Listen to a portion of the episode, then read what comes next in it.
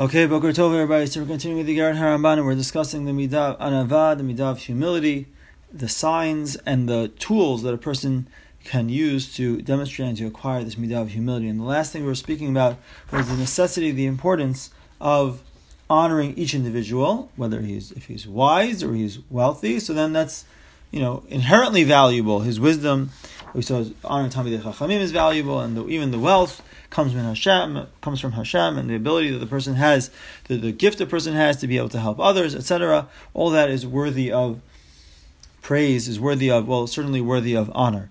But now, Ramban deals with a very, very interesting um, sort of the other side of the coin. So the question is, so we've established, we understand that a person has to honor somebody who's a Talmid Chacham, he has to honor somebody who is wealthy. What about the opposite?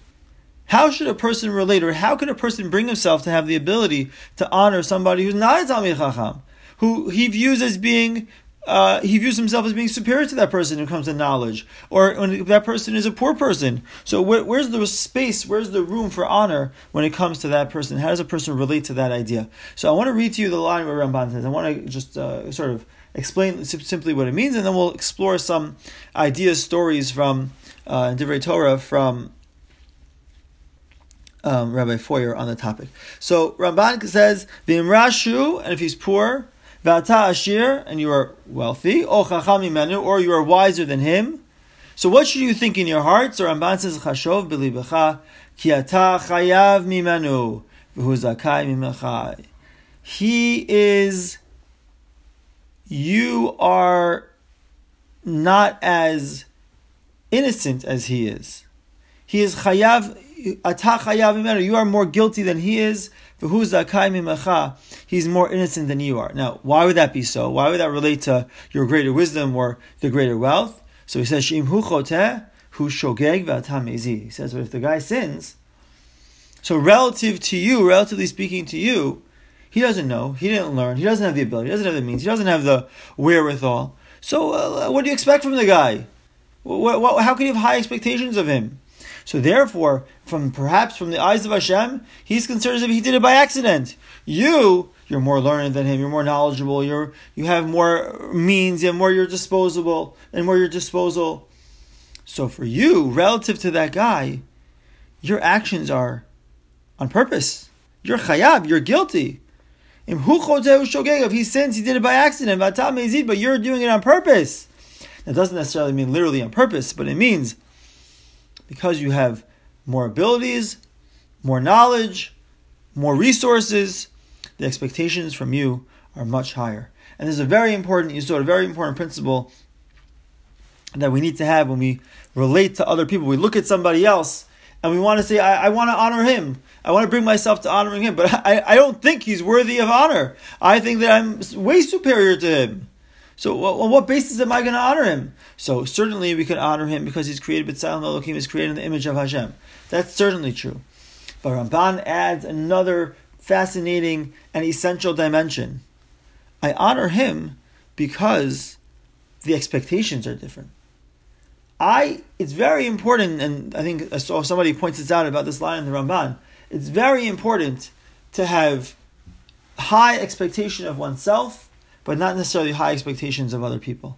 And therefore, if when I look at myself relative to this other person, so then I see myself as I didn't do what I'm supposed to do. I didn't do what I'm able to do. I'm mezid. Relatively speaking, my actions are on purpose. And he's shogeg. He's, he doesn't know anything. So this guy I see him, I see him doing something he shouldn't do, and, he, and, and, you know, perhaps even knows that he shouldn't do it. But did he have the same opportunities to learn? Did he have the same background? Did he have the same exposure to Rabbanim, to Chachamim, to the other the other other people that I had an exposure to? Certainly not. So how could I think of myself as any greater than him just because I do something he doesn't do, or he does something that he shouldn't do that I don't do? Who says? Who says that the expectations are the same for the two of us. Perhaps the expectations for me are much greater than the expectations that they are for him. And therefore, when I look at that person, I certainly need to honor him because who knows? Who knows whose accomplishments are more valuable in the eyes of Hashem?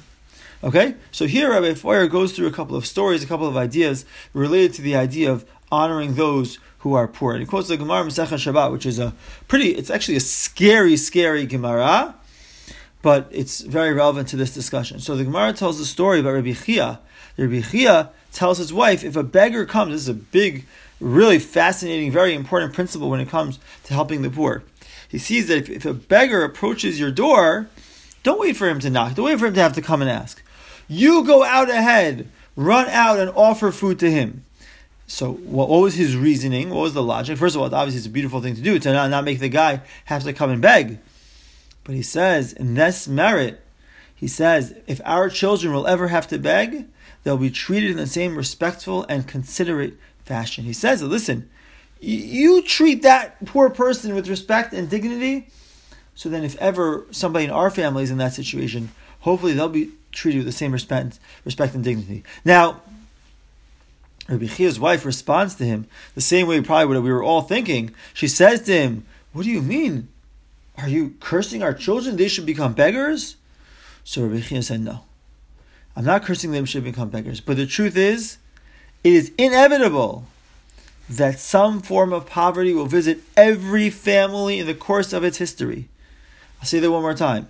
Rabbi Chia said that it is inevitable that some form of poverty will visit every family will visit every family in the course of its history. And he says this famous line, "Galgalhu shechozer ba'olam." It's a wheel that rotates through the world. Right? Sometimes people are on top, but eventually they're going to come to the bottom.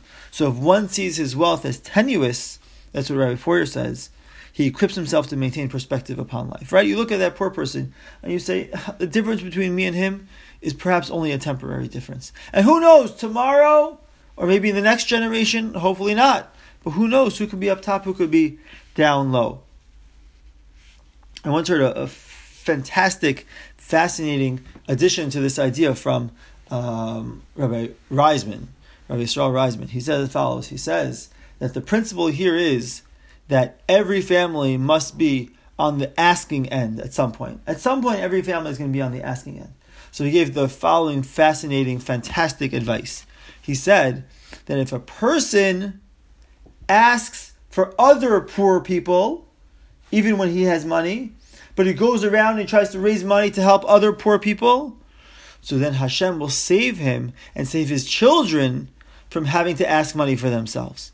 Everybody has to be an asker. You can choose. Hopefully, Bezra Hashem, none of us should ever experience this. None of us should ever experience the poverty. None of our children, our grandchildren, forever, for all the generations, should not experience poverty. But this is what the Gemara says. This is how Rabbi Reisman interprets it. A person who the best protection to make sure that no poverty will ever ever visit his family and that he and his children, his grandchildren will never have to become those who have to ask themselves for money. The best protection is is if he asks for others.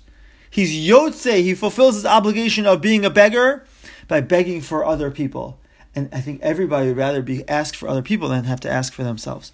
So this fantastic Eitzah, this fantastic advice that Rabbi Reisman gives, Bezrat Hashem, to help us to make sure that our families are always uh, in, in, a, in, a, in a successful place, in a place where they, they have what they need, and they never have, nobody has to ever go and ask other people. Okay, so Hashem, in the next shiur, we will continue with this, uh, this, this idea of showing honor to those who are poor, and the subtleties involved in, cha- in charity, and uh, and showing honor to those who seem to be less learned or less knowledgeable than we are. Have a wonderful day, everybody. Kol Tuv.